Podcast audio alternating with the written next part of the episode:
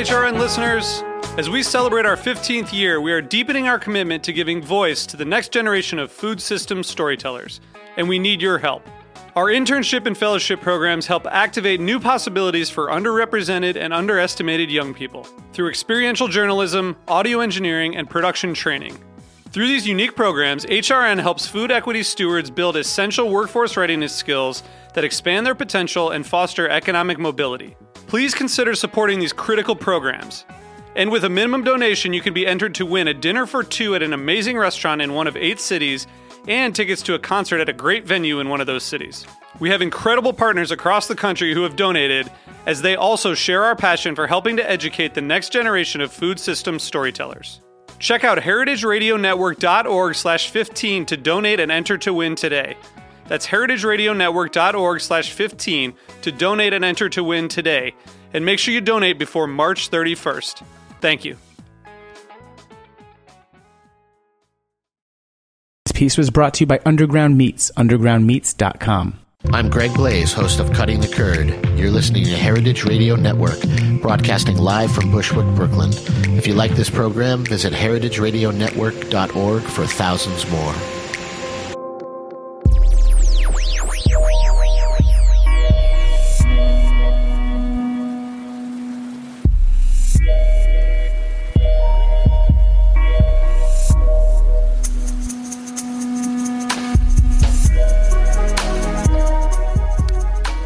Right. Thank you so much for tuning in to the Heritage Radio Network. We are coming to you live, as always, from the back of Roberta's Pizza here in Bushwick, Brooklyn on a kind of sunny but cold winter day. You're tuned into the Farm Report. I'm your host, Erin Fairbanks. We've got another jam packed show for you today. At the top of the show, we're going to be speaking with Todd Erling. Todd is the executive director of the Hudson Valley Agribusiness Development Corporation. And we're going to learn a little bit more about his work and some kind of recent announcements from the Cuomo's office. And then in the second half of the show, we'll be joined by Larissa Walker. She is uh, the pollinator campaign director at the Center for Food Safety. So we're going to get a little overview and update on the state of pollinators here in the US um, and maybe touch a little bit on um, them more broadly around the world. Before we jump in with Todd, I want to give just a quick announcement. Um, if folks have been following the Craig Watts story, the Perdue poultry farmer down in North Carolina who is suing Perdue, there's some developments in that story. Uh, Fusion Network at, at fusion.net has just released an extended video kind of documenting uh, Craig's farm and his work um, with a quite salacious title Cockfight Meet the Farmer, blowing the whole.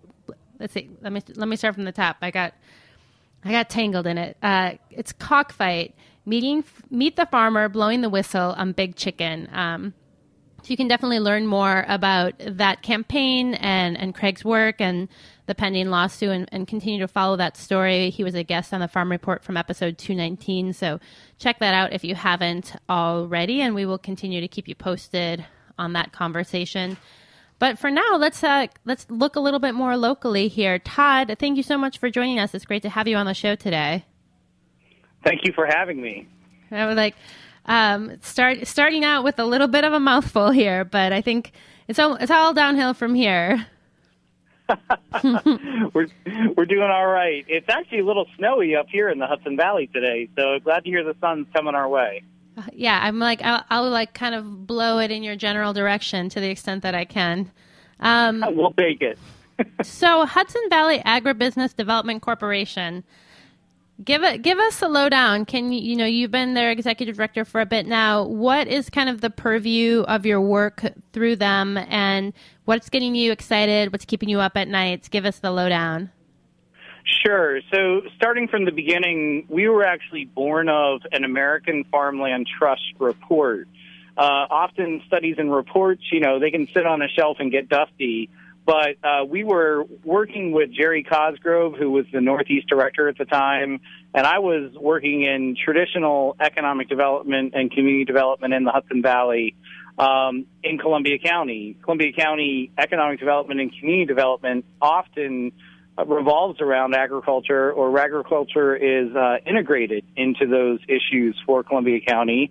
And the American Farmland Trust Report looked at challenges of the Hudson Valley from a local foods and uh, farm perspective, and uh, came up with some recommendations. Uh, a need for a regional entity to be focusing on agriculture as economic development, um, a need for a strategic plan uh, that included agriculture with other economic development initiatives, uh, technical assistance, um, business planning, strategy development, market feasibility study for agriculture and ag related, ag dependent business that was on par with traditional economic development offerings, and then uh, the creation and enhancement of dedicated capital funding for the food system Yeah, and for the money. farm-related business. I was just saying, show me the money. Yeah, I'm always like coming around to like, where's the cash? You got it. So that that's really what we were born of, and uh, we now represent uh, seven counties in the Hudson Valley. We work directly with either the county economic development offices or the arms that are um, uh, responsible for economic development in the county, and we work to integrate uh, the programs and the offerings of economic development from a county, state, and federal level into the food system. So you guys are obviously, you know, your purview, you need to be kind of good at, I feel like, a lot of different things, but also just kind of know what's going on in a lot of different kind of areas. Because I think for your work to be successful um, as someone who is essentially kind of a, a, a connector and someone who's ensuring kind of the, a streamlined process and quality, you need to be up on kind of what's happening in, in a bunch of different areas. So how do you how does your group kind of stay in tune or how do you put a team together that keeps your finger on the pulse of thing, you know, issues from like whether what does the market look like? What are people interested in buying from the region and also what are people producing or kind of the cyclical changes of, you know, the ag industry? Right. Uh, you hit the nail on the head, and your observation was uh, very astute. Um, value chain coordination or value chain facilitating, which is some of the terminology that's come about since we started Hudson Valley Agribusiness, uh, is is really a dynamic role in the food system. Uh, as you mentioned, you're really trying to stay attuned to production, to the farmer's needs and the farmer's challenges.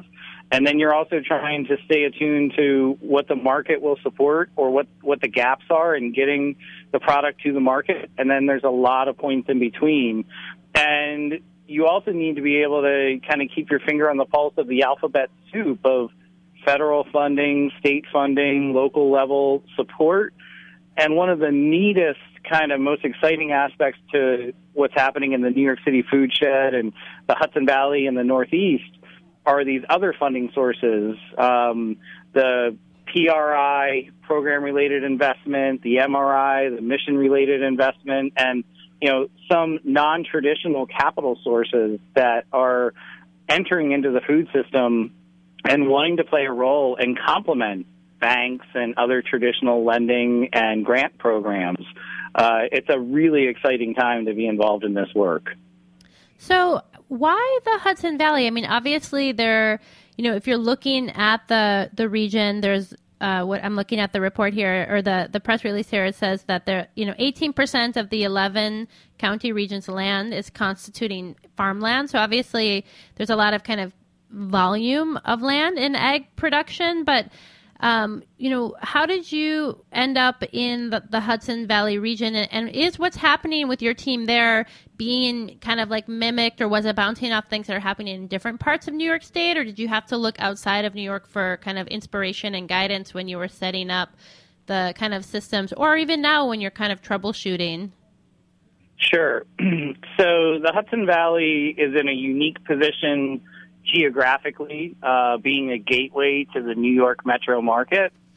Uh, it's uh, not only for the farmers and the food companies that are located within the footprint, but also as a keystone connecting uh, the farmers in northern New York and central and western New York, accessing that market. But we also sit uh, at the crossroads for the Boston and New England markets, as well as um, Philadelphia, and the Mid Atlantic. Um, if you, we have a map and a program update that we just uh, published, and it's available on our website, and it's called an Eaters Map.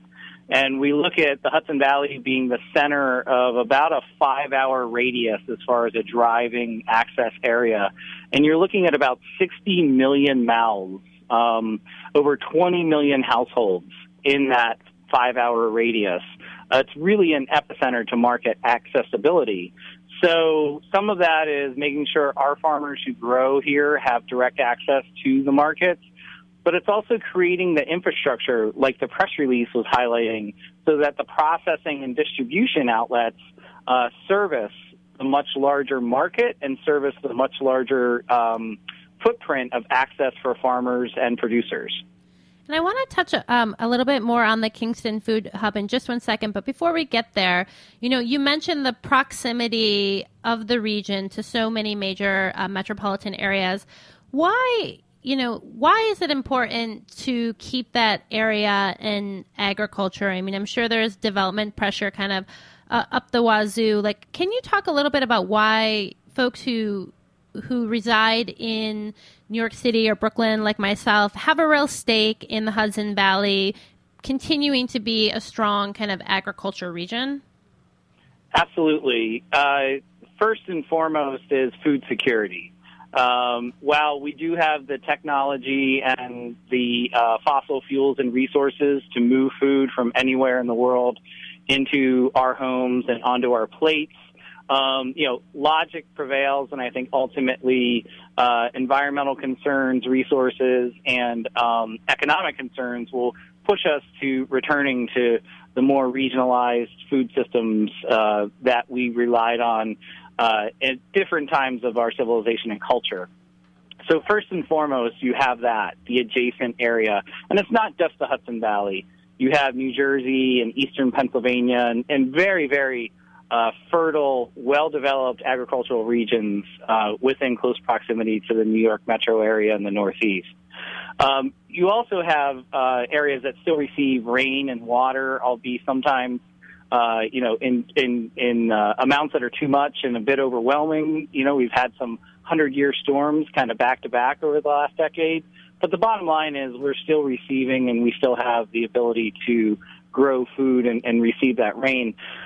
But really looking at it from a community viewpoint, um, we recognize that um, agriculture and food systems are really about rural urban relationships. And Hudson Valley Agribusiness has taken it upon ourselves to start highlighting this rural urban opportunity.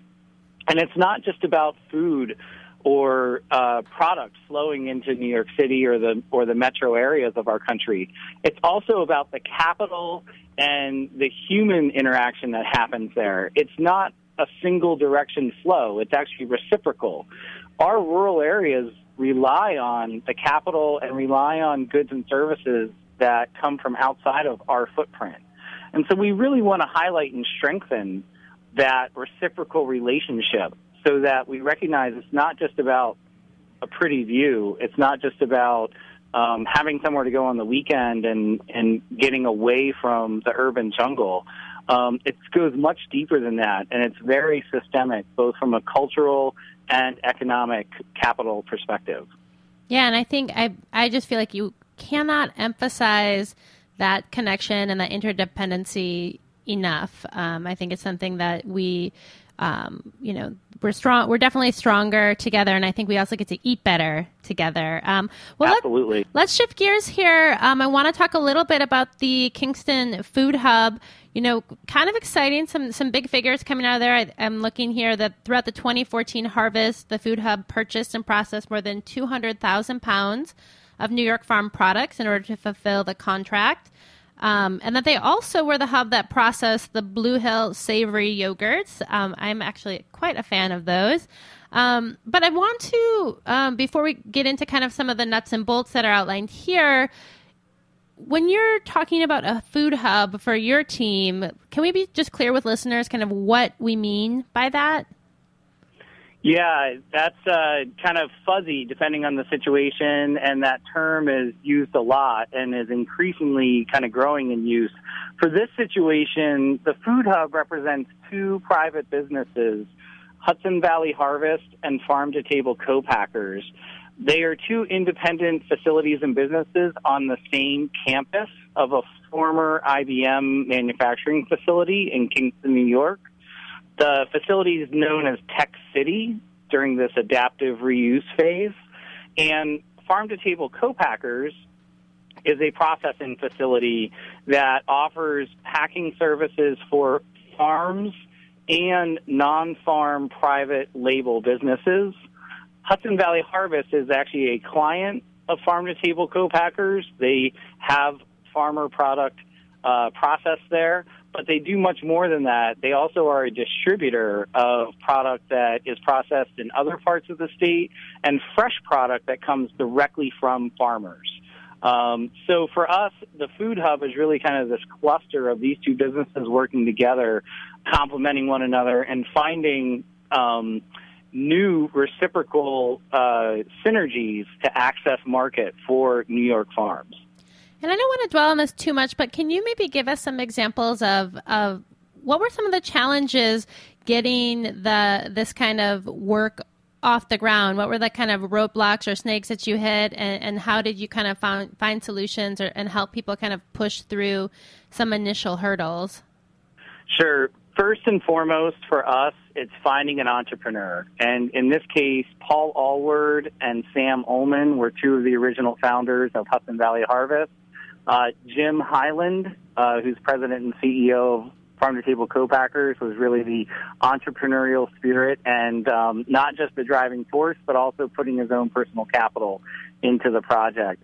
Uh, Jim had a uh, brand, Winter Sun Farms, which some of your listeners may be familiar with, uh, that uh, in the 2006-2007 range was kind of a frozen food CSA with transparently identified packages um, into the New York City area primarily.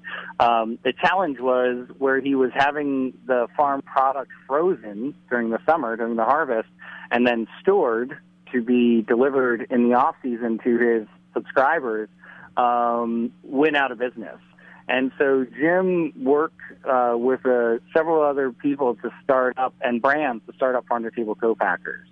Uh, Farm to Table Co-Packers is really a, a neat story in that, yes, you have Winter Sun Farm brand, yes, you have Hudson Valley Harvest brand there, and both of those buy product from New York farmers and label it Winter Sun or Hudson Valley Harvest, but transparently identify on the package the farm's name and location that the product came from. So Amy Hepworth tomatoes, Kenny Migliorelli apples.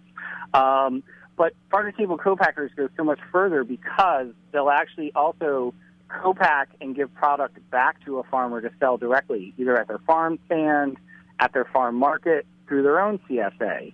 And then the last really unique opportunity of farm table co-packers is they will use non-farm brands, Rick's Picks, uh, Spacey Tracy's Pickles, um, and they will actually buy New York Farm product because – uh, Savory Hill, another example, or uh, Blue Hill Savory Yogurt, another example of making sure that the non-farm label knows where the product's coming from and that it is being grown and produced right in New York or the Northeast or the proximity that's dictated by the value of the brand.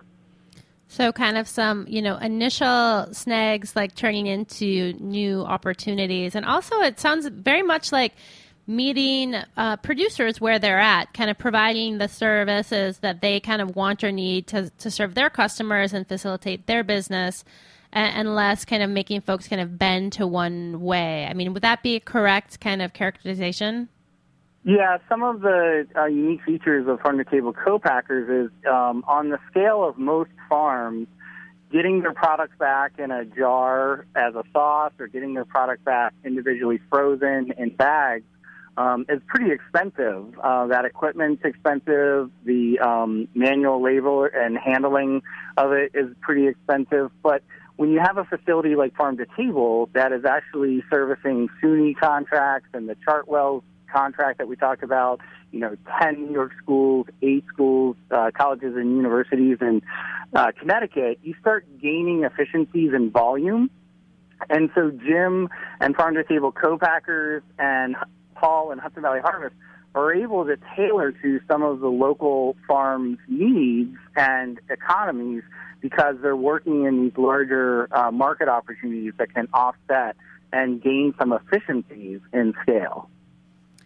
Well, we just have a few moments left here, and I and I want to talk quickly um, about how it's how like the governor's office i feel like you know cuomo's name's at the top of your release and it's definitely we've been seeing um, i mean here at the studio a, a number of press releases um, as related to kind of innovations or investments in the agriculture or the food sector coming down from the governor's office. What difference does it make to your work to have support at that level yeah, it, it's a great two-way street. We've developed a wonderful relationship along with peer groups like Scenic Hudson, American Farmland Trust, um, the Local Economies Project, working with the governor's regional council process that he's established. Um, I'm a, a voting member and on the executive team of the Capital Region Economic Development Council. So having an administration, both the governor, but also his appointments. Our Commissioner of Agriculture, Richard Ball, who is a well respected uh, vegetable farmer, and I've had the pleasure of working with side by side for years on um, Farm Bureau trips and local food projects like Corbin Hill. You know, we really are starting to have um, a strong collaborative spirit with Albany. And then the other part that I would mention is just how uh, Albany and New York City have renewed the connection and that there's now an office, you know, reopened in Brooklyn for ag and markets. Empire State Development, which is the economic development arm of New York State's government, has opened up craft beverage opportunities and um, funding uh, competitive uh, food hubs in other parts of the state. So it, it's a it's a new time where we actually have an audience with the governor, and the governor and his team are asking what are the needs, where's the capital that we need to focus uh, to change uh, and, and benefit these local food system opportunities. Well, Todd, I know folks can visit the website www.hvadc.org to learn more about your work, but what's the best way for them to be supporting um, what you're doing and producers and farmers in the Hudson Valley? Well, currently, uh, Scenic Hudson, American Farmland Trust, Open Space, and many of the land conservancies in the Hudson Valley are working to support the governor's proposal of um, appropriating a standalone $20 million amount to preserve farmland in the Hudson Valley in the upcoming 2015-2016 state budget. Um, if you go to Scenic Hudson's website or American Farmland Trust website, there's some um, links to actually how to let state officials know that this is important, not just to the Hudson Valley, but to the food system and the food shed that relies on the Hudson Valley, and that it'll actually set a precedent so that we can launch programs like this for other areas that have high pressure, like Long Island, um, some of the Finger Lakes areas. And, you know, it can actually bring New York to the forefront of farmland conservation it begins with preserving the soil, but we also have to work on the food hubs and the distribution and the market access. So by recognizing that farmland conservation is uh, critical to the economic development perspective of local food systems, we'll all be sending a really strong message to our leadership. Todd, thank you so much for joining us. It's been a real pleasure connecting, and I look forward to having you back soon. Many thanks for the opportunities. I always enjoy working together and can't wait to see you up here in the Hudson Valley again. Awesome. All right. Well, folks, hang tight. We're going to take a quick station break, and we're, when we come back, we'll be on the line with Larissa Walker, the pollinator campaign director at the Center for Food Safety. Hang tight.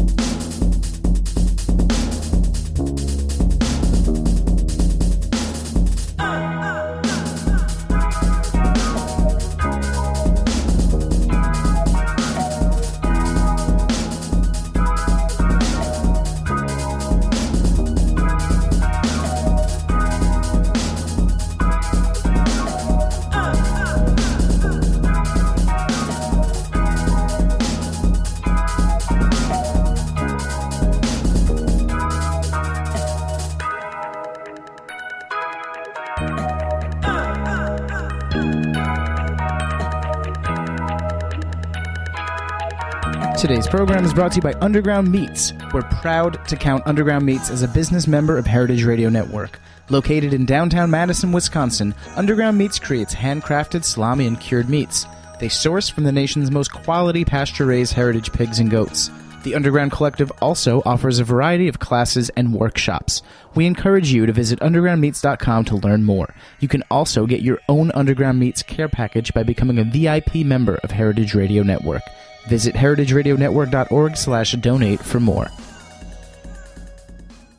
We are students at Girls Prep, and you're listening to Heritage Radio Network.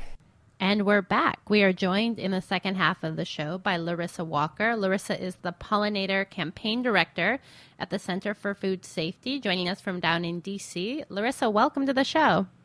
Hey, thanks. Great to be here. So, before we before we jump in, I wonder if you can tell us why at the Center for Food Safety is it important to have someone whose work is committed to pollinators? Well, Center for Food Safety, we're a national nonprofit organization, and we work to protect public health and the environment by, um, by curbing the impacts of industrial agriculture and instead promoting sustainable forms of agriculture and organic agriculture. And the pollinator program um, really took off a few years ago here when um, a number of pollinator species started suffering adverse impacts from uses of certain pesticides. So it's it's quite relevant to our mission and also our member interests to protect these critical species. So, when we're talking about pollinators, what are we talking about? So we're talking about honeybees, many wild bees like bumblebees, monarch butterflies, birds, bats, beetles. I mean, there are a number of species that, that pollinate, but the, the primary pollinators are, are definitely bees, whether managed or, or wild. And so, when you're kind of like dividing uh, your work time up or focus, figuring out like what campaigns you're going to focus on for the year, how do you kind of create a, a hierarchy? Um, you know, wh- what amount of your work is kind of offensive and what is kind of defensive, reacting to things that are kind of happening out in the world more broadly? Yeah, I'd say it's a pretty even split for the most part. I mean, I think a lot of what we're doing is is somewhat responsive to what's actually happening out in the the agricultural arena um, and what's happening on the ground, such as pesticide issues. So we are responding to a lot of concerns that that are arising from those issues, but we're also doing a lot of um, you know proactive work with outreach and encouraging the public to take you know really great steps to help us protect these species and raise awareness about the issue. So I'd say it's pretty evenly divided. So I, I feel like you know, kind of in the media generally, for the last couple of years, we've been hearing these dire reports. You know, honeybees are in danger. Um, monarch butterflies are on the brink of extinction. Are things as as dire as that? I mean, what is the landscape as we sit, you know, here in 2015? Mm-hmm. Things are definitely dire. I mean, the, the situation that's occurring right now with, with honeybees in particular is quite concerning because they are such efficient pollinators for many of the foods that we rely on. It's um, estimated that pollinators, and specifically bees, are responsible for about one in every three bites of food we eat. So the fact that their numbers are declining as, as rapidly as they are is concerning. Um, but beyond population declines, many species of pollinators, such as bees and butterflies, also just are suffering from poor health, and they're just not as um, efficient in pollinating, and they're not as productive as they once were. So the the loss of honeybees has has definitely um, hit a peak here in the U.S. We we definitely are seeing commercial beekeepers and, and urban and backyard beekeepers reporting alarmingly high overwintering losses and losses of their colonies all year round. And that's a problem. It's it's very challenging for beekeepers to keep up with um, pollination demands and keep their hives healthy. And with monarch butterflies, I mean that situation is also quite concerning. We've seen monarch butterfly butterfly populations decline by over 90% in under 20 years. Wow. It's, it's really really big. And are these, you know, are the kind of issues as they relate to declines of populations and kind of reduction in the health of the pollinators? Are these things that we're seeing specifically here in the U.S., or is this a global issue? It's a global issue. I mean, this has been, particularly with honeybees, we've seen a lot of countries um, really look at this issue closely over the last couple of decades, and even more so in the last few years, with respect to a connection to pesticide uh, use.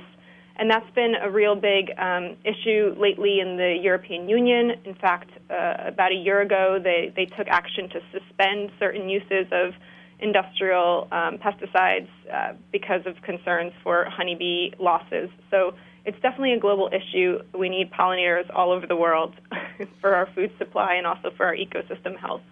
So I want to get something clear for folks. Like, where do bees come from? I mean, without being like too elementary, um, w- you know, where does that process begin? Kind of, how are they kind of grown, or is it there, are there like bee or honeybee farms?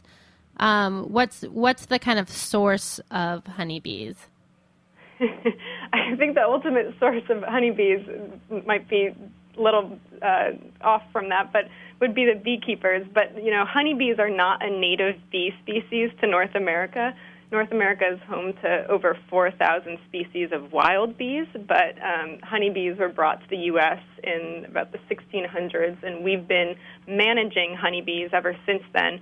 Um, so there are, um, you know, honeybees that are produced. There are a number of beekeepers who are uh, queen producers, and so they'll produce queens, and those queens can be, you know, purchased by commercial beekeepers, and then they can they can uh, use the queens and introduce them into their hives. Um, but honeybees also survive on their own in the U.S. now. They have been introduced here, so there are wild honeybee hives that, that exist without beekeepers' assistance. But most of the, the honeybees here in the U.S. are, are you know, um, kept and managed by beekeepers.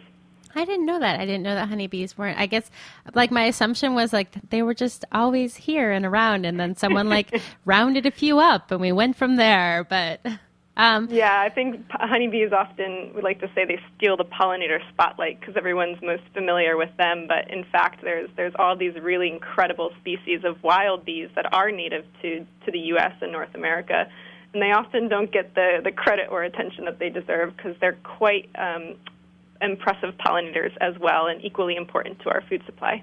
So, when you're looking across a geographic region as large as the United States, with so many different kind of cl- climates and, and, regions and areas, are we seeing these decline? The, the declines are happening kind of equally across the board, or declines happening in concentrated areas? When you're looking to kind of analyze why this is happening, um, you know, I feel like for me, I, I, I want to know kind of where it's happening first, and then hopefully that would inform why, but maybe it doesn't work like that.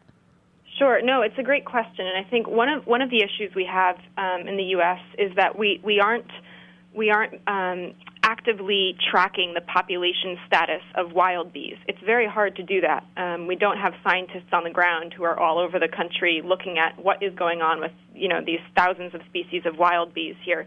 But we do have beekeepers, and they are our, our best kind of barometers for what is the health and population of um, honeybees in the U.S. And so across the country, there are beekeepers, you know, in every area of the U.S. who are experiencing losses and, and poor colony health.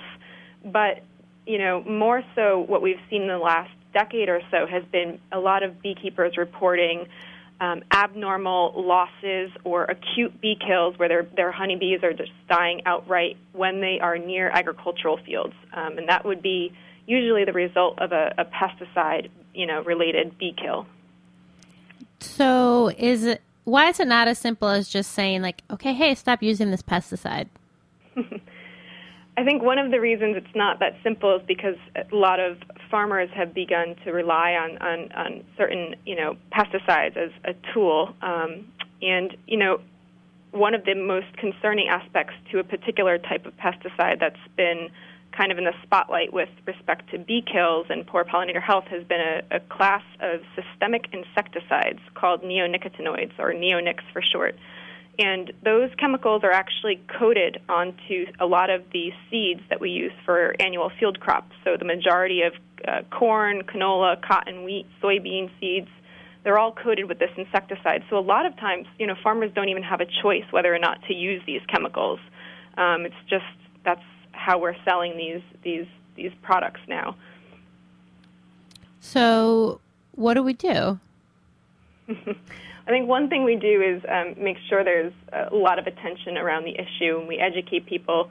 Um, another thing we're doing is, is working um, on this issue in a, in a legal arena. So we, Center for Food Safety, has filed a lawsuit against the Environmental Protection Agency for failure to protect honeybees and other pollinator species from the harms of these chemicals because there is a wealth of scientific evidence. I mean, it's just skyrocketed the amount of, of peer reviewed scientific studies that have come out in the last decade or so, which indicate harms from these specific chemicals, the neonics, to pollinators and, and bees in particular. So there are there is legal action happening, which is great. There are members of Congress who have raised concerns about this, and there's been legislation introduced to suspend uses of these particularly harmful chemicals. Um, and there's been a lot of grassroots support and activism across the country trying to educate people to avoid using these chemicals in their backyards and gardens, um, and also encourage you know public lands within their communities to stop using these products as well. We use them everywhere. The most uh, widely used insecticides in the world.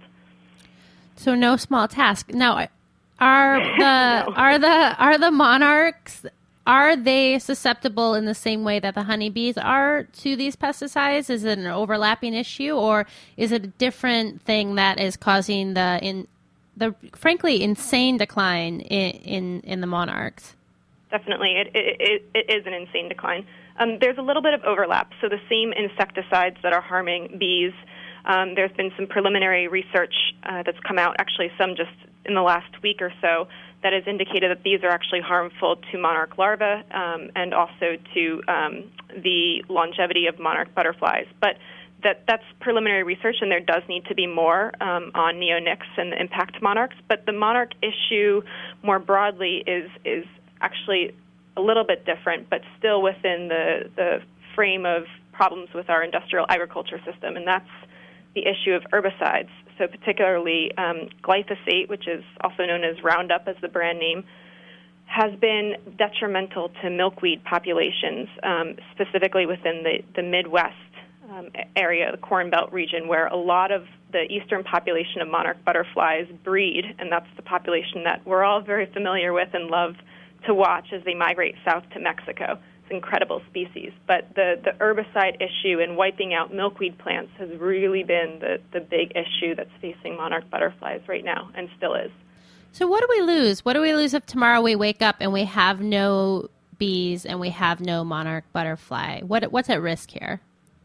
There, there are a lot of things at risk. I think first and foremost, um, our food supply is at risk, and, and I don't say that we wouldn't have any food to eat because that's not true. We don't, you know, pollinators are not responsible for every single crop out there, but they are responsible for giving us a really healthy and diverse um, food supply. So many of our favorite fruits and vegetables um, would not be available to us, certainly in the quantities that they are now that's concerning. But beyond that, they're also, um, you know, critical to a healthy and functioning ecosystem.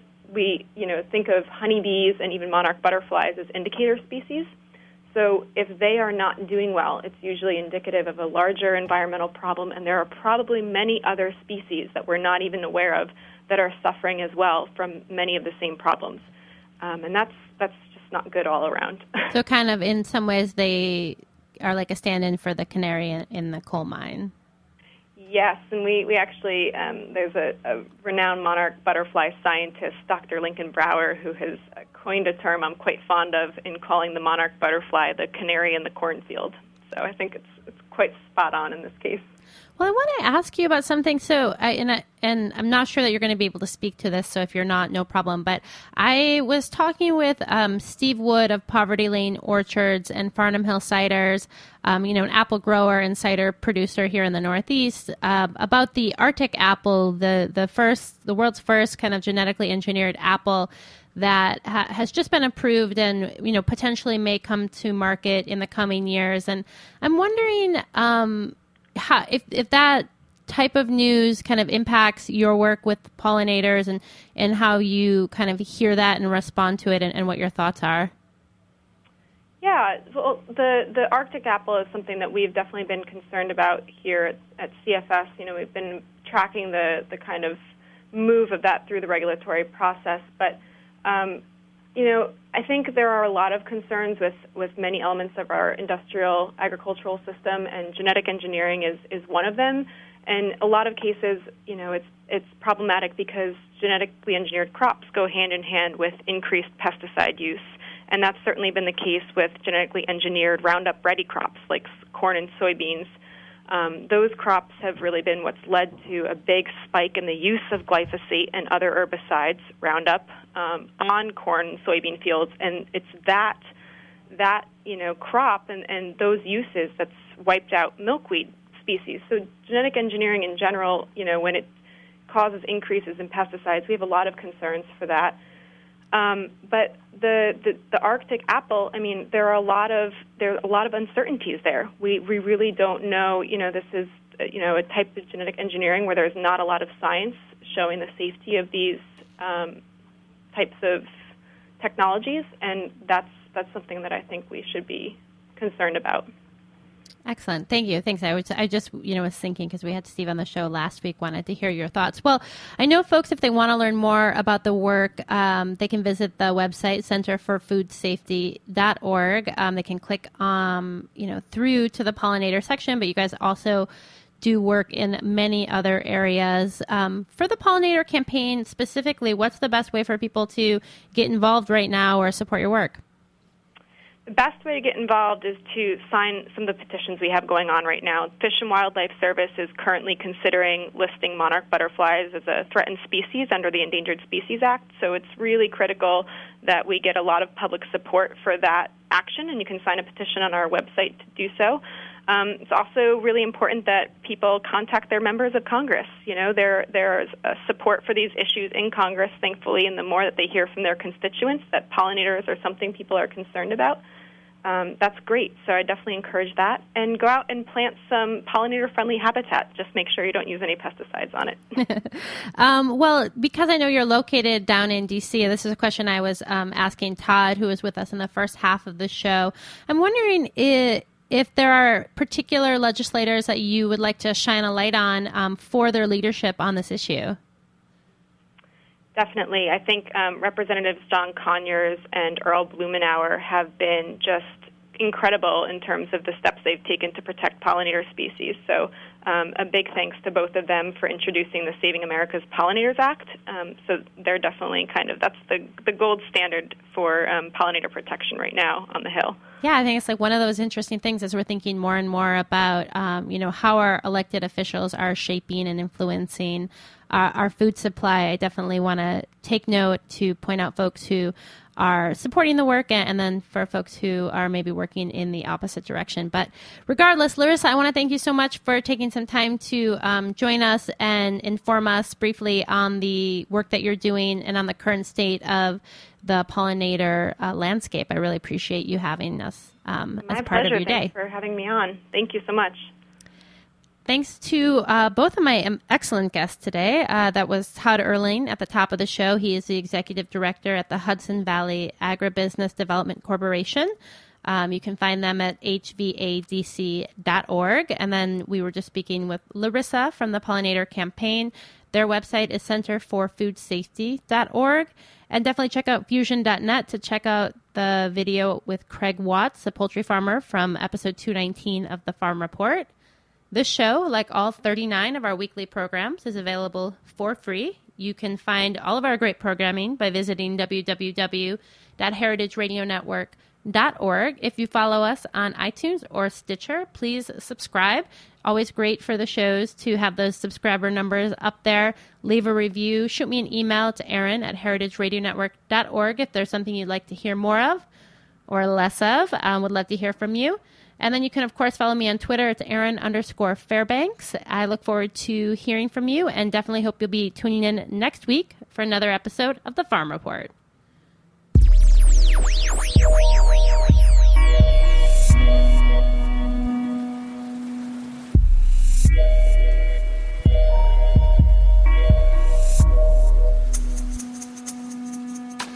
Thanks for listening to this program on heritageradionetwork.org.